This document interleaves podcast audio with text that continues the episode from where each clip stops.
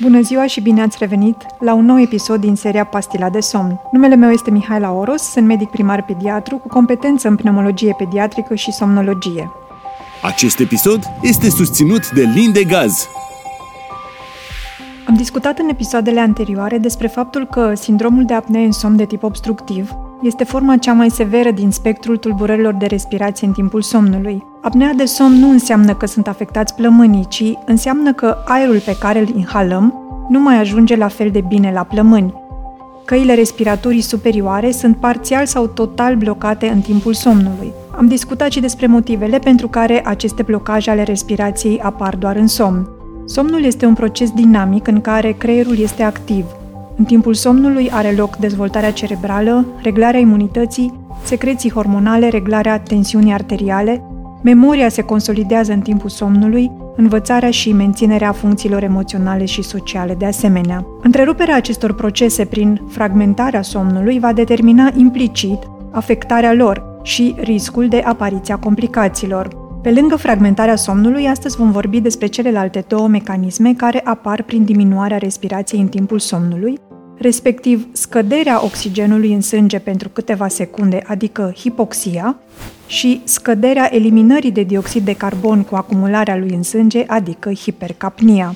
Care sunt valențele practice? Aplicabilitatea acestei discuții o reprezintă prioritizarea somnului și, atunci când este necesar, evaluarea tulburărilor de respirație în timpul somnului și impactul acestora pe tensiune arterială, metabolism sau starea de somnolență sau nervozitate de peste zi.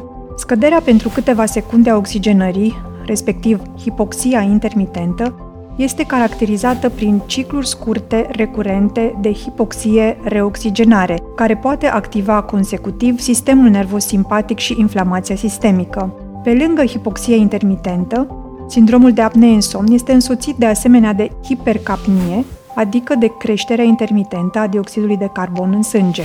Această creștere intermitentă a dioxidului de carbon poate nu doar să amplifice efectele hipoxemiei intermitente asupra țesutului neuronal, ci și să afecteze circulația cerebrală și activitatea vasomotorie. În plus, hipercapnia poate suprima în mod direct funcția neuronală, fiind bine cunoscut faptul că nivelul crescut al dioxidului de carbon determină creșterea tensiunii arteriale pulmonare.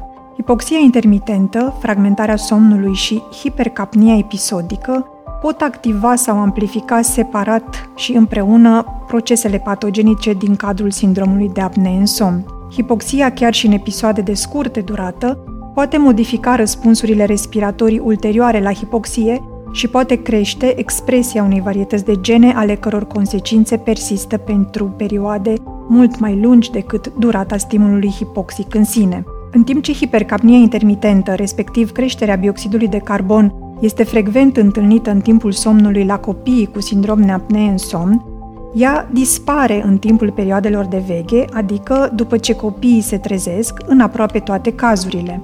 La pacienții adulți cu sindrom de apnee în somn poate să apară și creșterea bioxidului de carbon în timpul zilei, adică hipercapnia diurnă, probabil prin rezultatul unor interacțiuni multifactoriale care implică dinamica respiratorie, obezitatea, leptina și alte anomalii endocrine.